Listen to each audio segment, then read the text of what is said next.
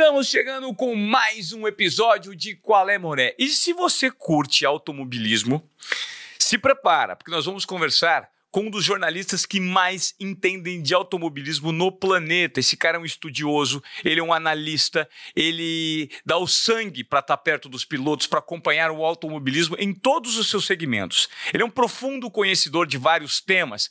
Tive a honra de trabalhar com ele por anos na TV Globo. Ele saiu da grande companhia, numa grande TV como a TV Globo, e disruptou o mercado produzindo conteúdos digitais de extrema qualidade voltados para o automobilismo. É um cara que manja muito da borracha, do pneu, do asfalto, do motor. Alexander Grunwald, meu amigo, qual é? E aí, qual é, Moré? Tudo bem? Beleza, meu amigo, tudo certo? O que, que você me diz? Pô, eu quero, eu quero saber das suas histórias, cara. Que bom ter você aqui com a gente no nosso podcast. É, primeiro, eu queria falar um pouquinho dessa sua carreira, né, cara? É muito tempo acompanhando o jornalismo automobilístico, né? É, entendendo desse segmento tão específico do esporte. E um cara que tem vários grandes prêmios nas costas, entende muito do motor. E de que forma você acredita que o automobilismo vem impactando o brasileiro? Está crescendo? Não está crescendo? Está estagnado? O brasileiro continua apaixonado por Fórmula 1, mesmo não tendo ninguém? É, nenhum representante hoje na principal categoria do automobilismo? Rapaz, é um monte, é um monte de questão aí, né, que você levantou, um monte de questão legal para a gente falar. Eu, eu considero que o automobilismo continua sendo uma paixão do brasileiro, porque a gente tem uma cultura de gostar de corrida, né?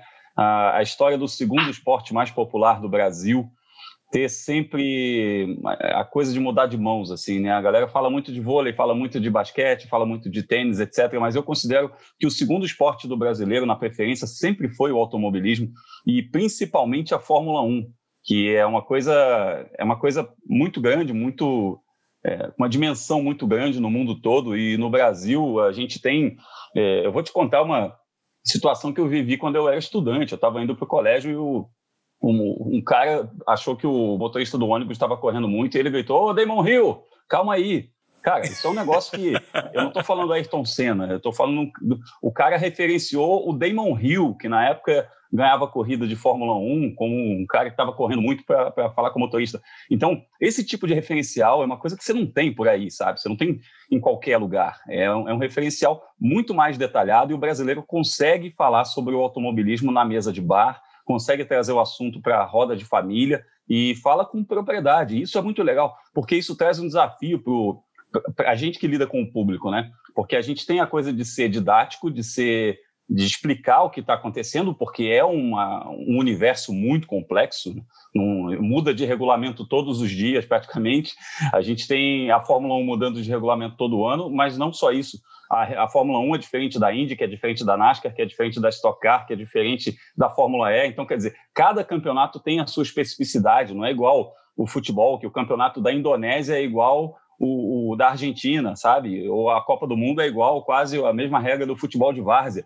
É, é, tem muita especificidade. Então, ao mesmo tempo que a gente tem que trazer muita didática na nossa comunicação, a, a gente tem que entender que a gente não está falando para o cara que não entende nada do assunto. A gente está falando para o cara que não só entende, como ele tem uma opinião formada sobre aquilo. E isso é que torna o diálogo mais legal, porque a gente consegue fazer um ping-pong aí com, com é, com quem está consumindo o nosso conteúdo de uma maneira que, que crie algo mais do que aquilo que você está emitindo apenas. Né? Você começa a criar um diálogo e esse diálogo é que torna a coisa mágica, é que faz tudo acontecer. Cara, que resposta contundente, Grum. É exatamente isso que eu... É, você, você respondeu de uma maneira muito sistêmica, né? olhando para o todo do automobilismo. Agora, com essa paixão toda, é, essa identificação toda, por que, que nós não temos hoje é, representantes. Primeiro, não temos representante. E quando tínhamos, não tínhamos representantes que é, substituíssem Ayrton Senna, Nelson Piquet, Emerson Fittipaldi. O que, que aconteceu com a escola brasileira de automobilismo? Falta de base. É, é elementar. É uma coisa. Uma coisa está diretamente ligada à outra. A gente tem é, o aspecto econômico, que é muito forte, é muito presente, afinal é um esporte de muito investimento. Existe uma máxima de que automobilismo é um esporte de rico. Não, automobilismo é um esporte de alto investimento. A questão é que o alto investimento ele geralmente está mais voltado para as pessoas que têm mais acesso a isso. E aí ter o acesso é uma coisa que envolve muita coisa, né? Envolve é, contatos, envolve é, a tua exposição e tudo mais. Então, é, não necessariamente você precisa ser rico para praticar, mas você precisa ter os caminhos, ter os contatos e conseguir viabilizar isso financeiramente. E a gente está vivendo uma, uma, era no Brasil em que a gente, além de ter uma crise econômica muito forte, é, a gente não teve um trabalho de base sendo feito nos últimos 20 anos. Então, as últimas categorias de base nacionais, com, com apoio de fábricas, de montadoras é, grandes que a gente teve no Brasil, é, foi nos anos 90. Depois, o Felipe Massa ainda fez uma categoria em que, em que tinha até apoio de uma montadora, é, só que a categoria durou dois anos. E por que, que durou dois anos também? Porque a, a, a nossa realidade técnica era diferente lá de fora e, e isso causava também um, um delay para o menino que ia correr lá fora. Ele, ele aprendia aqui, ele chegava lá fora, ele tinha que aprender tudo de novo. Mas aí você fala, pô, então por que, que o nosso aqui não é igual lá de fora? Porque aí entra de novo a coisa do custo. O nosso custo ia ser estratosférico. Então já, já vale o menino ir lá para fora direto. Então, a coisa da gente não ter um brasileiro hoje não é falta de material humano. Material humano a gente tem e muito, a gente olha para a Fórmula 2, o Felipe Drogovic, que é um menino super talentoso, ganhando corridas, fazendo pole position, sem fazer parte de uma academia, de uma equipe de Fórmula 1, sem estar numa equipe grande, é, sendo um piloto estreante. A gente olha para a Fórmula 3, onde a gente teve também pilotos brigando é, por vitórias, por títulos. A gente teve um campeão esse ano que chama-se Igor Fraga, que, que ganhou um torneio de base também muito bom, um menino que é campeão de games e que é campeão na, na vida real, já traz também essa, essa união entre dois universos. É, o Gianluca Petekoff, que ganhou um campeonato de Fórmula 3 muito importante e que tem os pontos para superlicença caso uma equipe precise, ele tem só 18 anos. Ou seja, material humano a gente tem. Aí o que precisa é ligar todas essas coisas, é fazer todos esses é, é, elementos que constroem essa ponte para a gente ter um piloto novamente na Fórmula 1. É, e essa ponte ela é cada vez mais cara. E quando você está falando de uma realidade que para a gente tudo é vezes 5, vezes 6, porque se você vai competir com um piloto lá da Europa, o seu custo é vezes 5, vezes 6 em relação ao custo dele. E, e aí você vai lidar com pilotos russos, chineses, é, pilotos que vêm é, de países em que, às vezes, o, investidor não é um, um grande empresário de um setor é o dono de um setor inteiro. Então, você está falando dos pilotos russos, por exemplo, tem um que é apoiado pelo cara do setor de gás. Então, não é que seja um grande empresário do setor de gás, não, ele é o dono do setor de gás de um país do tamanho da Rússia. Cara, qual é a chance da gente competir com um negócio desse? Sabe? Aí você vai falar com a China também. A China é a mesma coisa, o cara é dono, sei lá, do setor de ferrovias.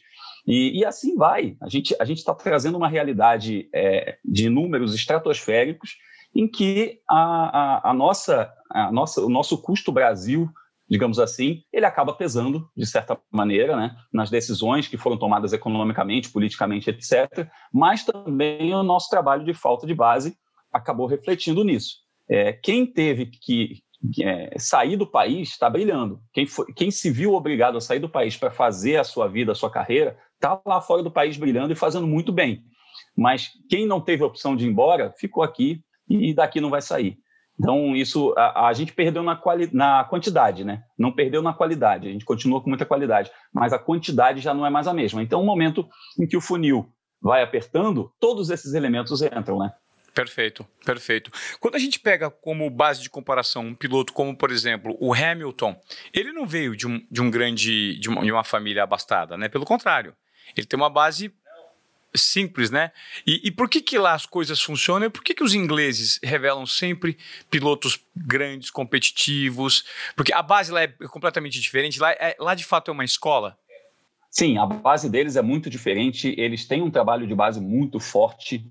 Inclusive, quem administra o autódromo de Silverstone, quem promove o, o, o GP da Grã-Bretanha é uma entidade chamada BRDC, British Racing Drivers Club, que é presidida por pilotos. Então, quer dizer, eles têm essa preocupação em fazer categorias de base, em subsidiar categorias de base, como Fórmula 4, Fórmula 3, trazer as montadoras para perto, fazer é, cursos de reciclagem e de avaliação constante de toda a sua cadeia produtiva, e aí vai classe médica, bandeirinha, mecânico, engenheiro, é, sabe, tem uma instituição chamada Racing Steps Foundation também, que gera fundos para que pilotos possam é, dar novos passos em sua carreira. Então, é, é uma estrutura muito grande que funciona para meio que andar sozinha.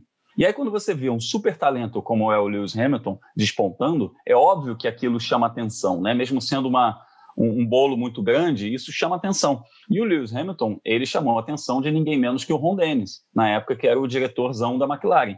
E o Ron Dennis adotou o Lewis Hamilton quando ele tinha 11 para 12 anos de idade, assim como a Red Bull adotou o Vettel na mesma idade. É, isso é, é uma coisa que virou meio sine qua non para você chegar à Fórmula 1 hoje, sem ser aquela coisa de pagar milhões e milhões e milhões. Eu não, não, entro nessa história do piloto pagante, porque muita gente fala isso assim: ah, fulano é piloto pagante. A gente viu o Sérgio Pérez sendo confirmado na Red Bull, todo mundo falando: caramba, mas o Pérez na Red Bull ele é um piloto pagante. Cara, todos os pilotos são pagantes. Alguém está pagando a conta sempre. É um esporte muito caro. A questão é: quando é um piloto que tem é, uma academia de uma equipe de Fórmula 1 por trás. Por exemplo, o George Russell, que substituiu o Lewis Hamilton esse ano numa das corridas, é, ele tem a carreira bancada pela Mercedes. Ele corre na Williams bancado pela Mercedes.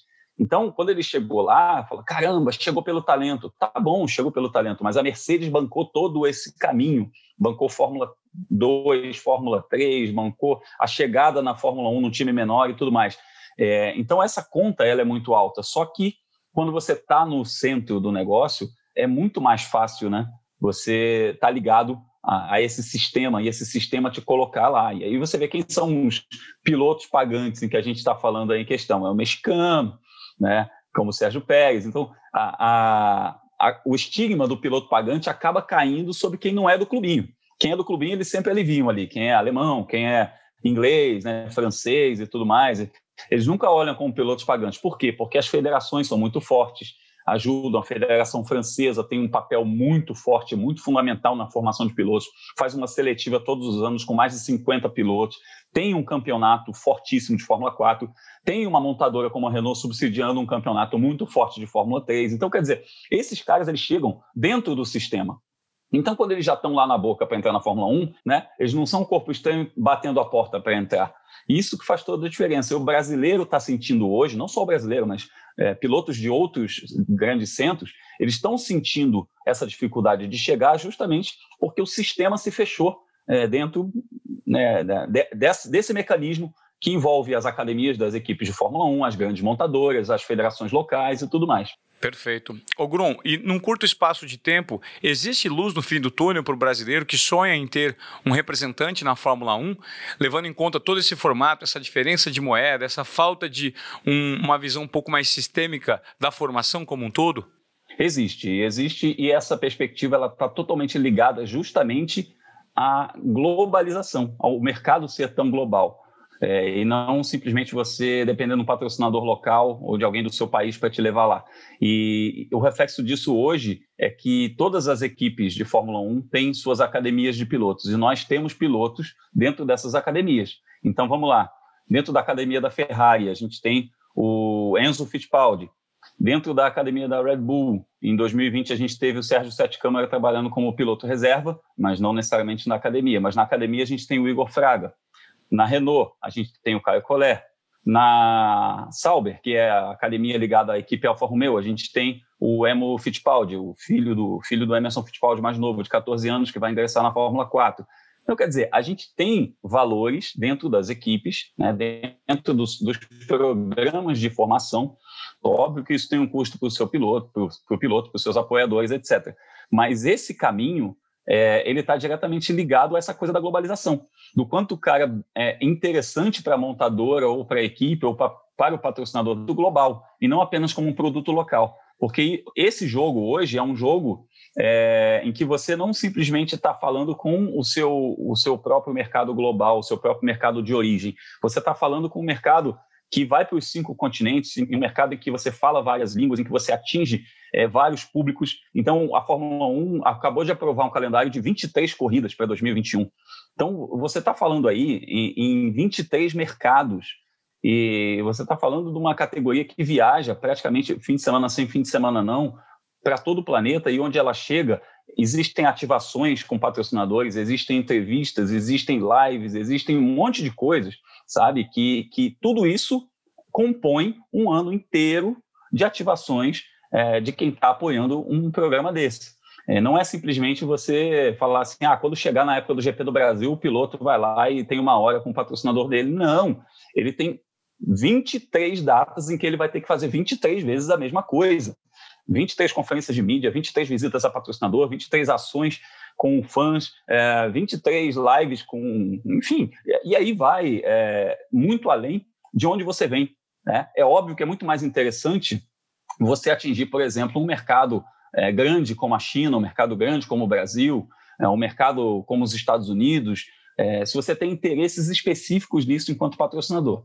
Óbvio, mas você tem que falar com o global o tempo todo. O global tem que ser a sua prioridade. É, se você, além do global, vai bem no mercado local específico, ótimo, você ganhou duas vezes.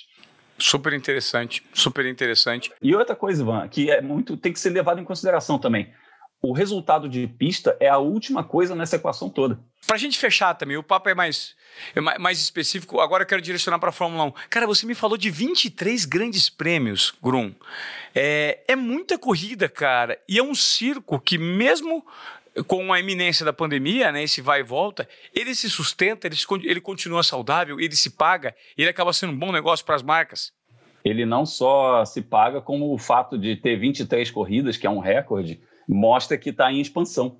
Então, é, uma, é um mercado que conseguiu entregar para os seus patrocinadores, para o seu público, é, para a sua audiência televisiva, aquilo que se esperava dele, mesmo num ano tão difícil quanto 2020.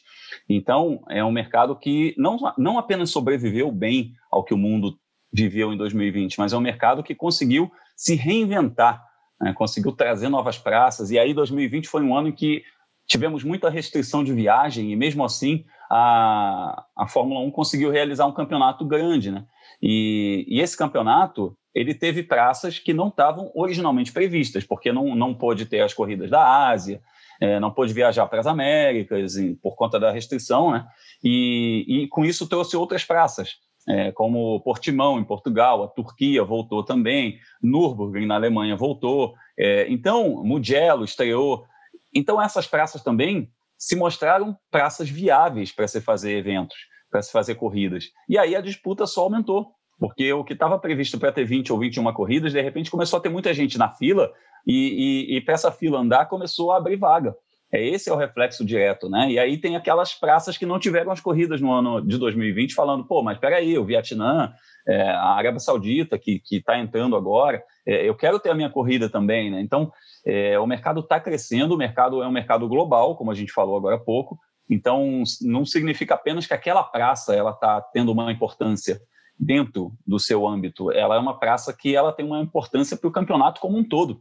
Então, é muito importante, por exemplo, ter uma corrida no Brasil, em Interlagos, não só porque o Brasil tem um grande público, não só porque o brasileiro tem uma audiência muito grande, que é a maior audiência global da Fórmula 1, mas também porque é interessante para essas marcas estarem aqui estarem envolvidas com uma corrida na, América do Sul, estarem envolvidas com uma corrida na América do Norte, estarem envolvidas com corridas na Ásia, na Oceania, sabe? É interessante para esses players do mercado que estão investindo milhões dentro de um circo, como você falou, é, que esse circo vá para vários lugares, né? É, e, e, a maneira como esse circo é visto pelo público também mudou um pouquinho.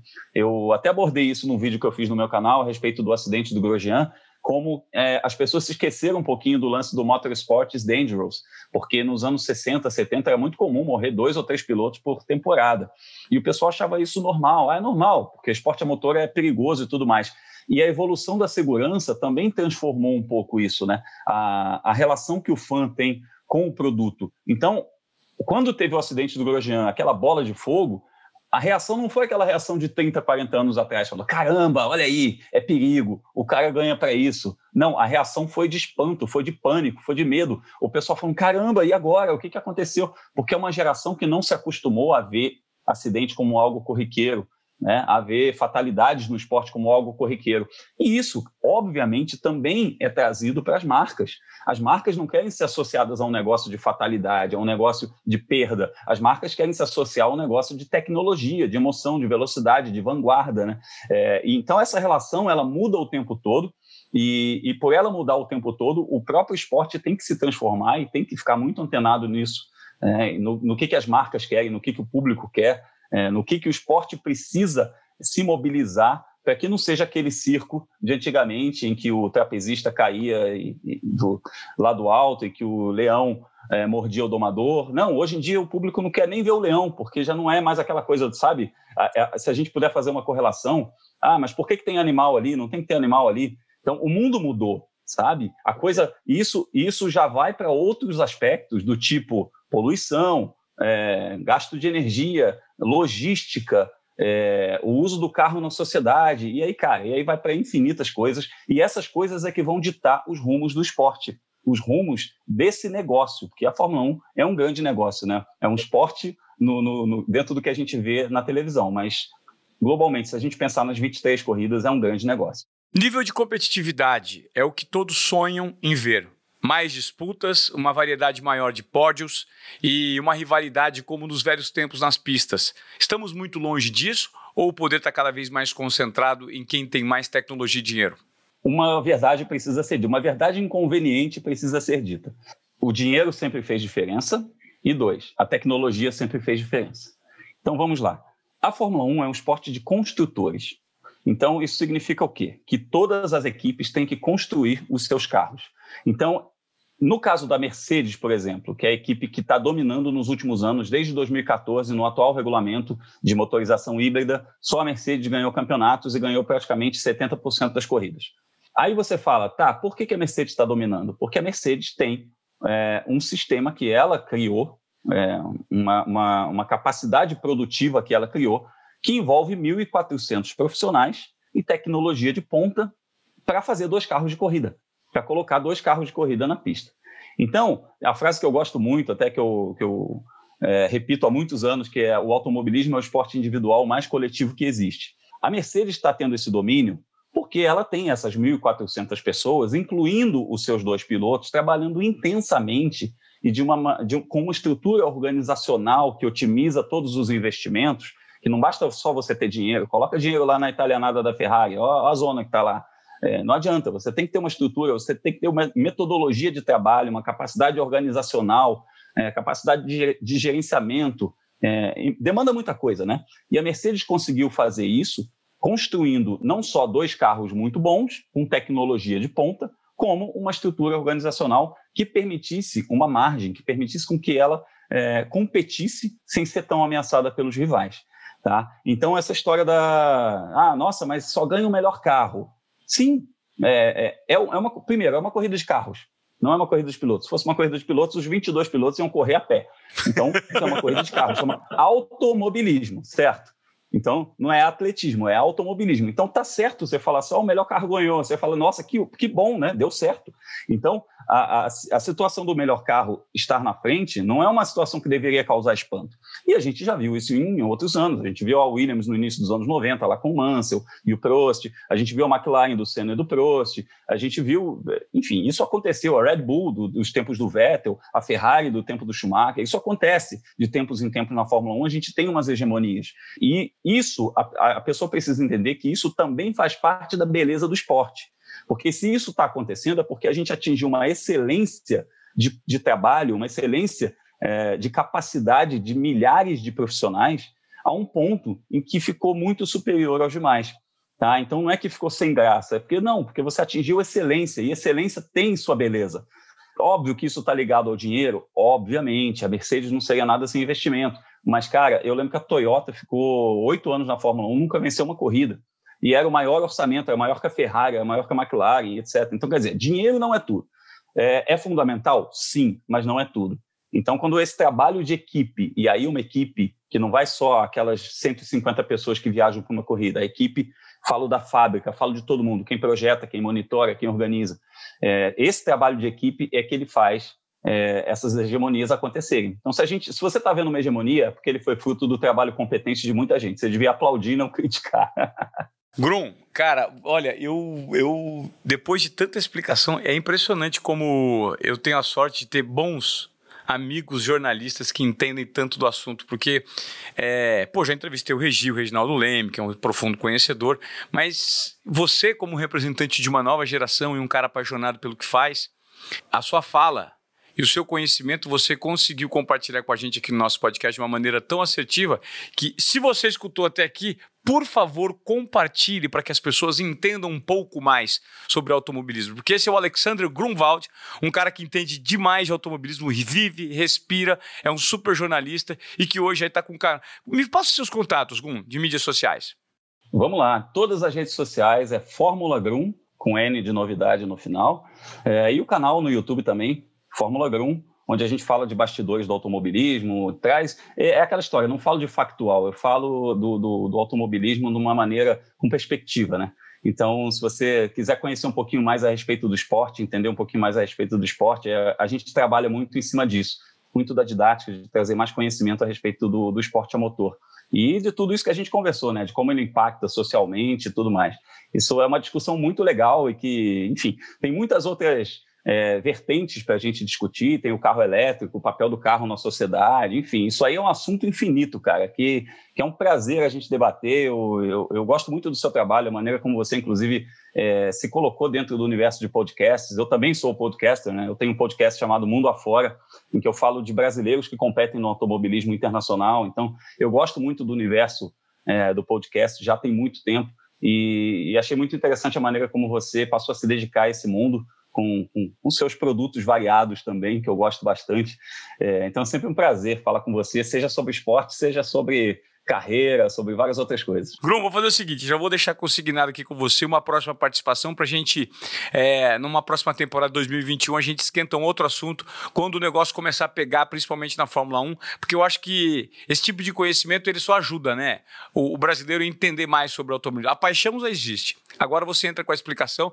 Já estou te convidando para um próximo episódio. Combinado? Combinadíssimo, cara. Eu faço questão. A gente já, eu já deixei até o teaser do, do assunto aí agora na minha frase anterior. A gente pode tem muita coisa para falar a respeito da, da relação social do carro, do esporte, como isso vai evoluir, como as novas gerações vão ver isso tudo. Eu acho que é um assunto, como eu falei, é um assunto infinito. Se a gente quiser, a gente faz vários episódios. Legal. Legal. Alexandre Grunwald no Qual é Boré. Obrigado, meu amigo. Valeu, Ivan. Super obrigado a você. Sucesso, mais sucesso aí para você também no Qual é Moré.